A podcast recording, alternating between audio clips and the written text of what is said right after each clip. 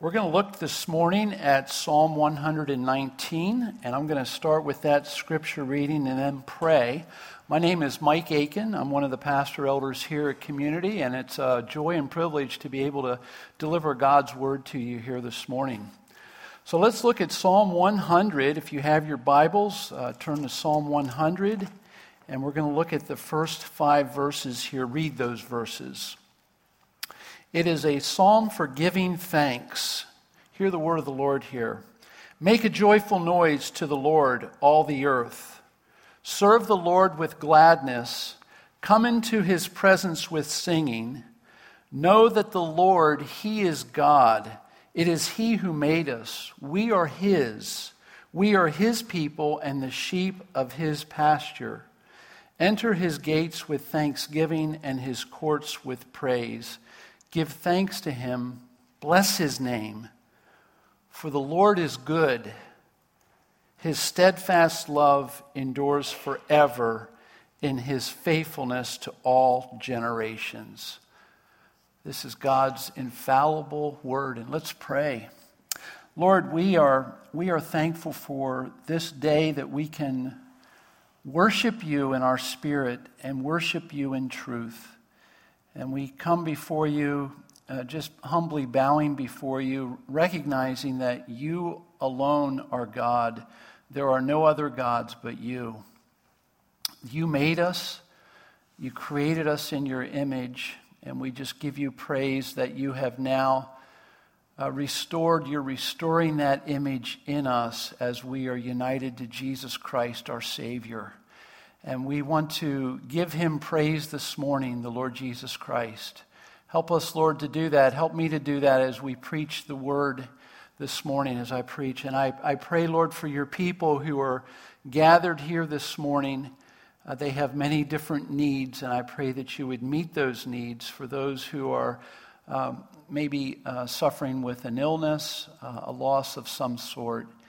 Uh, they're going through a trial. And I just pray for you, Lord, to bring them comfort and direction.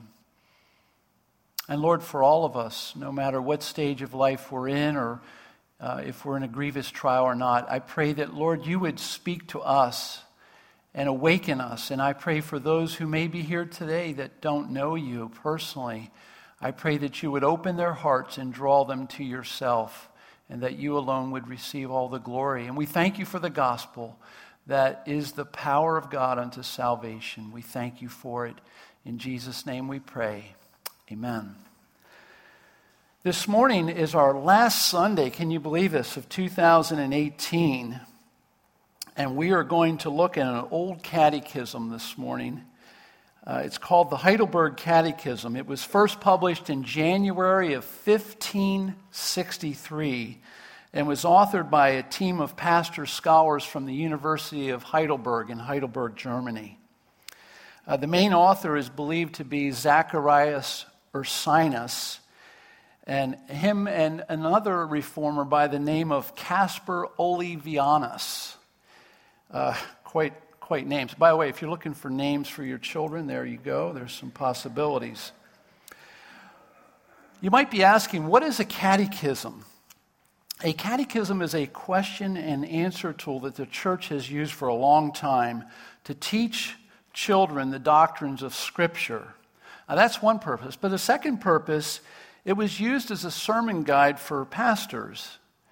And lastly, the purpose of the Heidelberg Catechism and other catechisms was to bring unity to the many different Protestant groups.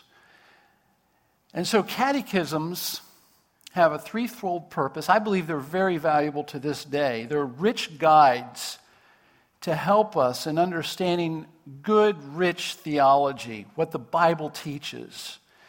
And I, just on a personal note, I use them constantly and, and I feel I will never, ever, I can never outgrow the catechism. We're going to look at questions one and two of what's called the Heidelberg Catechism. You may have never heard this before. I'm going to give you a brief overview, and we're going to ask if this catechism ask a very important question for us this morning. Question number one is this What is your only comfort in life and in death?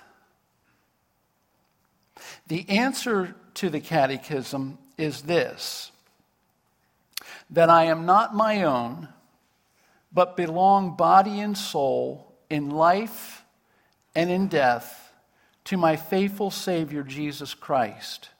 He has fully paid for all my sins with his precious blood and has set me free from the tyranny of the devil. He also watches over me in such a way that not a hair can fall from my head without the will of my Father in heaven. In fact, all things must work together for my salvation. Because I belong to Him, Christ, by His Holy Spirit, assures me of eternal life and makes me wholeheartedly willing and ready from now on to live for Him. This catechism is so personal. Notice it, it, it uses the first person pronoun I. But I want you to notice something about the catechism. It's not asking the question, What is your comfort in life? That's not the question.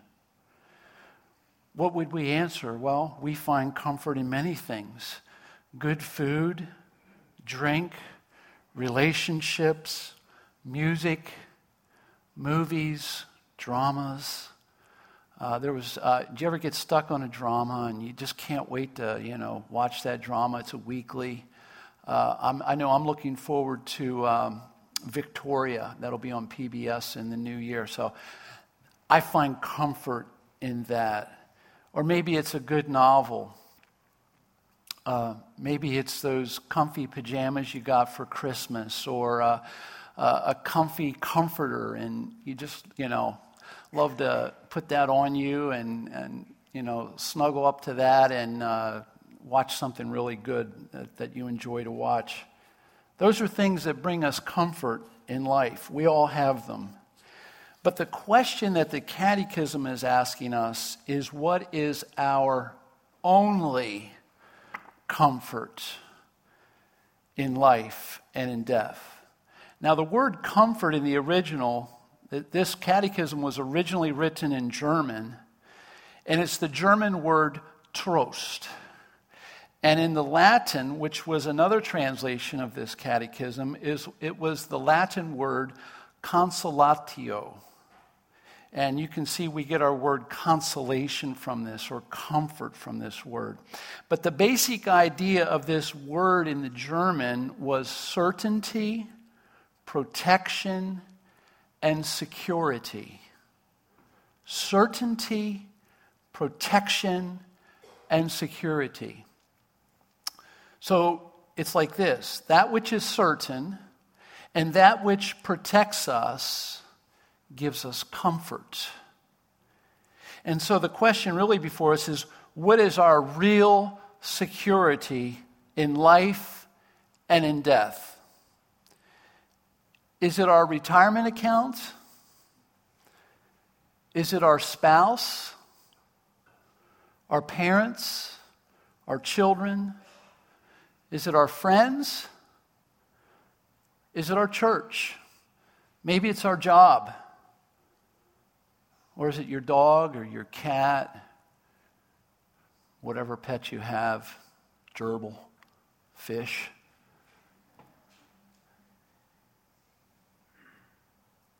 I think about health care. Maybe it's your, I got great health care. But we know these are not the answer. What is our only real security? Our only real security and comfort in life and in death, it is found in one person, the Lord Jesus Christ, our God, our triune God. Our real security is not found in what we possess, but it is found in who possesses us.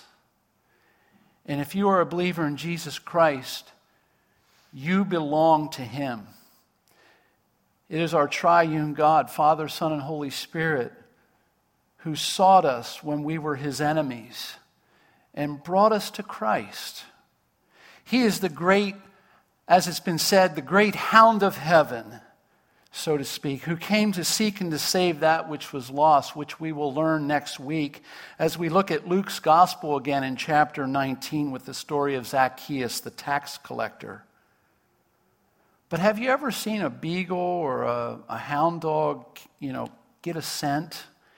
And then they just, their noses to the ground, and they just keep on that scent until they find that object. They're persistent. That's, that's, in their, that's innate to them. Our God is a saving God. He has Father, Son, and Holy Spirit, the three persons, have sought us out. And Jesus said in Luke chapter 19, verse 10, which we're going to learn next week, He came to seek and to save that which was lost. And so, if you are a believer in Jesus Christ this morning, it is because God initiated your salvation. It is God who drew you to himself, and you trusted in Christ. Yes. I like what Jesus said in John chapter 6 All that the Father gives me will come to me, and whoever comes to me, I will never cast out. And in verse 44, this is John chapter 6, now verse 44 No one can come to me unless the Father who sent me draws him, and I will raise him up on the last day. Just think of this truth, my beloved, here. You now belong to Jesus. And so, real security is found not in what we own, but in being owned by God, being God's. I, love Kevin DeYoung, and I'm going to give you a quote here. He gives very clear insights into this matter of God owning us as being our only comfort in life and in death. And this is a book I highly recommend. I took this from Kevin DeYoung's book, The Good News We Almost Forgot, which is a, a really nice commentary on the Heidelberg Catechism. Listen to the quote here, and it, I don't believe it's not going to be on the screen. We live in a world where we expect to find comfort in possessions, pride, power, and position. But the Catechism teaches us that our only true comfort comes from the fact that we don't even belong to ourselves. DeYoung says, How countercultural and counterintuitive. We can endure suffering. Listen to these words here. We can endure suffering and disappointment in life and face death and the life to come without fear of judgment. Not because of what we've done or what we own, it's not because of that, or who we are, but because of what we do not possess. That really stood out to me. It's because of what we do not possess, namely our own selves. This is countercultural, is it not? Our culture says this it's my life. It's my life, and I can live it any way I want. You and I can relate to that. We're so self absorbed. Don't, don't think you're not. We are. We all are. And I've noticed as I read the culture and listen to the culture and listen to the music of the culture and enjoy it. But I'm not listening without discernment, hopefully. I've noticed, notice this, just take this little test. I've noticed the words my life come up often in our songs. This is just in the last five years that I've noticed. Oh, many years. In fact, I'm going to give you an illustration here. Uh, lyrics from a contemporary song uh, bon, from Bon Jovi. Uh, I've heard it many times, so as I read this, I, I don't want to think about the music, okay? But this is how it starts. This ain't a song for the brokenhearted, no silent prayer for the faith departed. I ain't going to be just a face in the crowd. You're going to hear my voice when I shout it out loud. And then the refrain, it's my life. It's now or never. I ain't going to live forever. I just want to live while I'm alive. It's my life. My heart is like an open highway. Like Frankie said, I did it my way. I just want to live while I'm alive. It's my life. I just want to stop here. I've heard this song many times, but have you ever listened to songs and then when you look at the lyrics, you say, Oh, I didn't catch that? Uh, like Frankie said, I did it my way. And then the second uh, part of it goes like this This is for the ones who stood their ground. It's for Tommy and Gina who never backed down. I looked, did a little research. Who's Tommy and Gina? Basically, what the group would say, it's just, it's you and I. It's, it's anybody who stood their ground. Tomorrow's getting harder, says the song. Make no mistake, luck, luck ain't enough. You've got to make your own breaks. It's my life, and it's now or never. I ain't going to live forever. I just want to live while I'm alive. It's my life. My heart is like an open highway. Like Frankie said, I did it my way. I just want to live while I'm alive. It's my life. And then it ends with this, and then the, the refrain, It's my life. They just sing it a couple more times. But you better stand tall when they're calling you out. Don't bend. Don't break, baby. Don't back down. Boy, there's a lot in this song. There's things that we can redeem from it. I like that it's not saying be passive, be active. Uh, it's worthy of a Sunday school class sometime, right? Well, we're going to move on. Uh, we have to ask ourselves, you know, I also think of this commercials uh, in the past that say, you know, uh, I think beer commercials, you know, just, you know, live for now, grab all the gusto you can get, you know. And, and so everyone has a philosophy of life. And ours as Christians is a unique philosophy of life found in Scripture, found in God's revelation. And so, what do we ground the way we live our lives? It's the fact that God is our creator. And by being our creator, God owns all things. As Psalm 100 teaches us here, it's made it very clear. We're going to be looking here at verse 3. We're really accountable to God because He made us. And that's a principle that's all throughout Scripture. But verse 3 of Psalm 100 tells us this No. It's in the imperative. It's, in other words, it's a command. God is telling us, you need to know something. This is something you ought to do. You need to know that the Lord, Yahweh, whenever you see in your Bibles, Lord, all caps, have you noticed this? When it's ever all caps, that is God's covenant name, Yahweh. And, and He is God, He is Elohim. The, the word for God there is the Hebrew word then Elohim. He is Elohim. It is He who made us, He created us, and we are His. Personalize this. We are His. We are His people and the sheep of His pasture. Psalm 100. Now, by virtue of creation, yes. And, and we understand this in the human realm, do we not? I think this will make sense for us. Uh, Carolyn, uh, my wife, she, she loves to garden.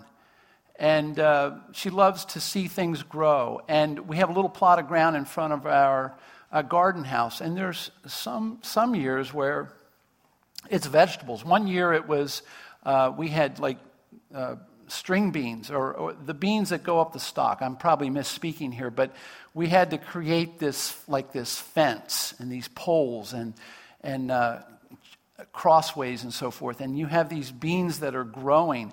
And, and so, you know, she has the freedom to do that. She owns that property there. She can, she can do that. And then there's going to be other years where it's just going to be uh, not vegetables, maybe, just beautiful flowers. And, uh, or maybe it's a variety. But um, I got to thinking also, just think of ownership with your, your vehicle or your bicycle. Uh, maybe you kids got a bicycle for Christmas. You can, you can paint that bicycle any color you want, or that car that you have, any color you want. I don't think there's a law that says if, if you have a blue car and you want to make it another color, you can't make it another color, right? You own it. Ownership. God made us. And we live in a culture, we've always had this in our culture. Ever since man has fallen into sin, we want to do it our own way. Also, with regards to vehicles, um, I had written down here uh, you can put as many bumper stickers on the back of your vehicle as you want to. Uh, so if you want to put 20 bumpers, you own the car. Do whatever you want. God owns us, and we're going to give an account to God. But you're loved by God, beloved, and you are his sheep and he cares for you and he shepherds you and he's a good shepherd he's a good father and he leads us he feeds us and he protects us. These are the three things of shepherding. And I, I, like what ben as he preached last week there were so many good things that, that ben had in his message as we looked at isaiah 42 but one of the things that stood out as i wrote down in my notes he said, God delights in us, and He delights in us because He delights in Jesus. And you and I, as we're believers in Jesus Christ, we are in union. We are in a faith union with Jesus Christ. And so God delights in us. And as He delights in us, He's a good shepherd. He's going to make sure that you're cared for, you're fed in every way, physically and spiritually. He protects you, He protects us, He leads us. We're to follow Him. And we need to be reminded, I need to be reminded of this truth often because I get discouraged. And we live in a culture where we're going to see more and more evil that occurs. I hope not, but it, it seems that's the trend in our culture. And so I want you to know, beloved, that you also belong to Jesus because he bought you with his blood. He came, we just celebrated Christmas. He came to redeem us. The baby came humbly to redeem us. And I love 1 Corinthians chapter 6 verses 18 through 20. The Bible tells us there to flee sexual sin. This is the context of 1 Corinthians. This will be up on the screen. 1 Corinthians chapter 6 verses 18 through 20. It tells us to flee from sexual immorality. Every other sin a person commits is outside the body. But the sexually immoral person sins against his own body. Or do you not know, verse 19, that your body is a temple of the Holy Spirit within you? So believers have the Holy Spirit, whom you have from God. Notice the next part here in verse 19. You are not your own, for you were bought with a price. And that price, as we look to Scripture, we know it's the precious blood of Christ. So glorify God in your body. And I love what John the Baptist said in John chapter 1, verse 29. It's Jesus, when he saw Jesus, he said to the people, Behold the Lamb of God who takes away the sin of the world. Jesus Christ is the Lamb who has taken away our sin. And so the catechism is leading us through the work of Jesus Christ. We, are, we belong to Him. He has bought us with His blood. We're redeemed, and redemption means that we are delivered by a price that was paid. Jesus has done that on the cross, and that's a great, there's a great mystery there how that was paid, but we know that God's wrath was satisfied. The price, the ransom price was paid to God the Father all justice was, was satisfied. But we once were in bondage to our sinful nature, and we were in spiritual prison until Jesus set us free.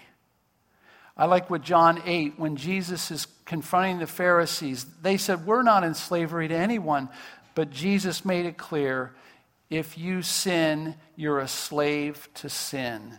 And again, Ben's passage last Sunday in Isaiah 42 told us that the Messiah would set prisoners free who were in dark dungeons. They were in darkness. And that speaks of our spiritual bondage. And I think we, we, we need to see that we once were in bondage. And I love movies where people who are wrongly in prison are set free.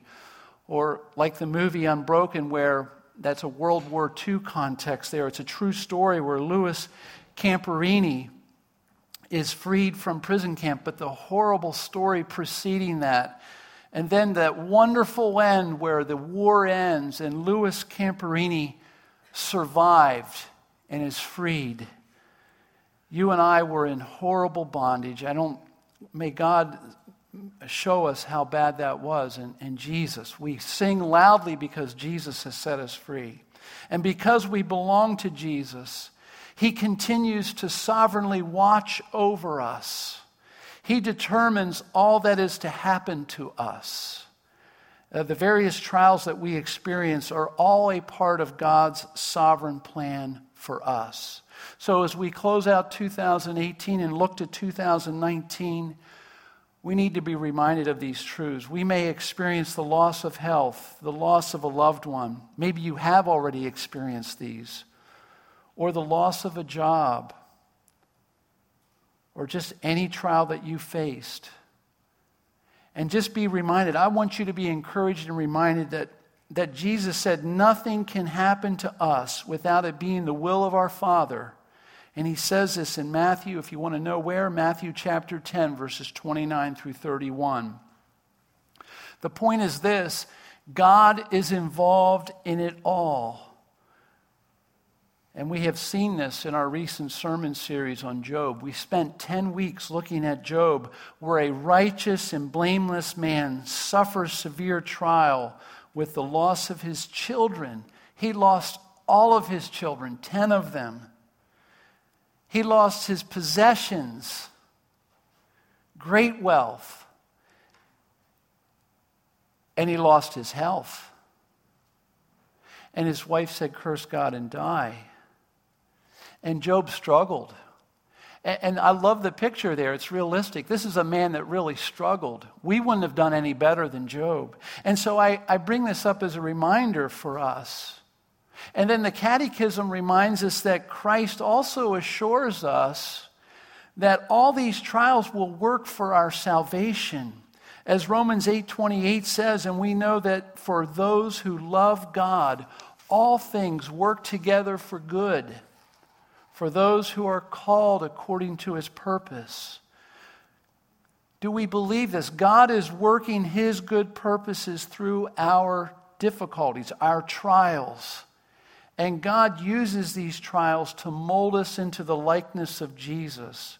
Again, I hearken back to our series on Job, where that's a reminder that God is causing all things to work together for good to those who love God. Lastly, the Catechism tells us in question one, and that, that answer to question one is long, hard to memorize. I tried to memorize it. But we're assured of eternal life by Jesus Christ who has given us the Holy Spirit. As Romans 8 9 says, You, speaking to the believer, however, are not in the flesh, but in the Spirit, if in fact the Spirit of God dwells in you. Anyone who does not have the Spirit of Christ does not belong to him. It is by the Holy Spirit that we have the assurance of our salvation. I love what Romans 8:16 says. It is the Spirit himself who bears witness with our spirit that we are the children of God. And it is Christ by his Holy Spirit who makes us willing. Not only does he give us assurance, and this Holy Spirit is working in us to live for Jesus Christ, as it says from that moment on. He didn't he gives us a new heart. And He didn't purchase us with His blood and then say to us, Now, you know, I've given you life insurance, I've given you eternal life, now live however you want. No. For those whom God has saved, He gives them the Spirit who works in them and gives them a desire, and that desire that you and I have to live for Christ. Thank God for that. And that's an evidence that we belong to Him. Now, this is all, the, the catechism's very rich. This is very quick what I'm doing here this morning, but it's very comprehensive. It's a look at the work of Christ for us, His work on the cross, and then His work that He continues to do in our life until He comes back to resurrect our bodies and to judge the living and the dead. And Christ has done this for those who belong to Him. Now, I have one last question we're going to spend less time on this, but The question is this How can I experience this comfort? How can you experience this comfort? And so, this second question, the way the Catechism words it is this way What must you know to live and die in the joy of this comfort? Three things. First, how great my sin and misery are. Second, how I am set free from all my sins and misery. Third, how I am to thank God for such deliverance. Now, this second question is outlining the rest of the catechism. So, if you're wondering how big the catechism is, it's not that large. It is 129 questions. So, question 3 to 129 is being dealt with in this second question, which can be remembered with three words guilt, grace, and gratitude. Guilt, grace, and gratitude. These are the three things. These are like the Romans road. So if you look at the book of Romans, the letter to the Romans, you see Paul deals with guilt in chapters 1 through 3. Then he deals with grace in chapters 3 through 11. And then how to live a life of gratitude to God, gratitude in chapters 12 through 16. So, to come to Christ and to have his comfort, it is important that we see our guilt before God, who requires of us to keep his law perfectly.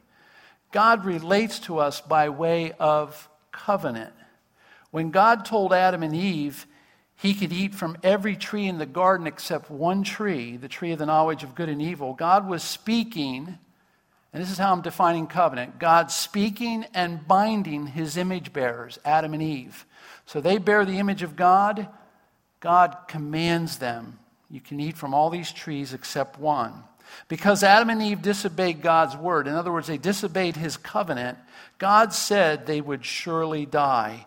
And they did begin to die. And they were separated that day spiritually from God and began to die physically. But God, the good news is God redeemed them. But the, bad, the sad thing is, they no longer enjoyed union and communion with God, who walked with them in the garden. Now, Adam and Eve and all humanity, all their posterity, you and I are, when we are born, we are in Adam, and we are guilty in Adam. We're born sinners in Adam. And God's law shows us God's character and His will for our lives. And it leads us, the law does, to Jesus for our salvation. The law is ne- was never intended. The Ten Commandments were never intended to save us. And as Galatians 3 says, the law is our schoolmaster which leads us to Christ. And now th- I want to personalize this. My prayer for people that I know and interact with, my neighbors, my friends, my family, is for them to know their great need of God's mercy found in Jesus Christ. They, they need to know that they have a great need. They need to know that they stand, when they die, that they're going to be judged and they are guilty unless they move from being in Adam to in Christ. And, and I just, I, I, I want to burden you this morning to pray for people. And, and, and if you do not know Christ, my prayer for you is that you would see your need. I think many people in our culture are like the man or woman who has a fatal di- disease and doesn't know it until it's too late. And I say, thank, thank you, Lord. Thank you for the conviction of the Holy Spirit. And my prayer is for people's lives that they would be that they would be changed, that they would see their guilt before God and turn to Christ. Again, I'm going to close with Kevin DeYoung, a long, a long quote here, but an excellent quote where he is so helpful in understanding our guilt, God's grace, and gratitude. He says all three things are necessary. If we don't know about our sin, which brings a true sense of guilt, we will be too confident in our abilities to do right and make the world a better place. We will ignore our most fundamental problem, which is not a lack of education. That's not our fundamental problem, says DeYoung. I agree with him. It's not a lack of opportunity. It's not a lack of resources. But what's the fundamental problem? It's sin and its attendant misery. But if we didn't know how we are set free from this sin and misery, which comes through God's grace, it's the grace of God that sets us free, we will try to fix ourselves in futility or give up altogether in despair. And if we don't know how to thank God, showing gratitude for such deliverance, we will live in a self centered, self referential bubble, which is not why God saved us from our sin and misery in the first place. If Christians would hold to all three things that is, to guilt, to grace, and to gratitude, and not just one or two, we would be saved, says DeYoung, from a lot of poor theology and bad ideas. Now, why do I give you this today from God's Word? I believe this is scriptural. I give it to you because I believe this is a great framework for your life how to live, how to live the rest of this year, how to live into 2019. I just want to say when we come to Christ, we do, we do so by grace through faith.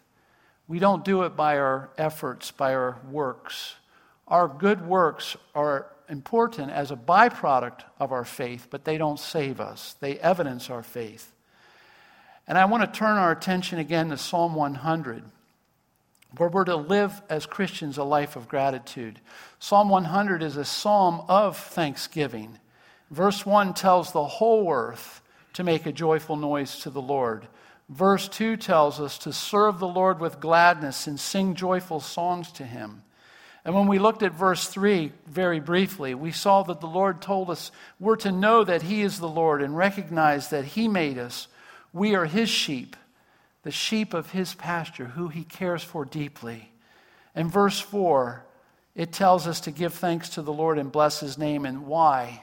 Verse 5 answers that. Because the Lord is good and his faithful love endures forever.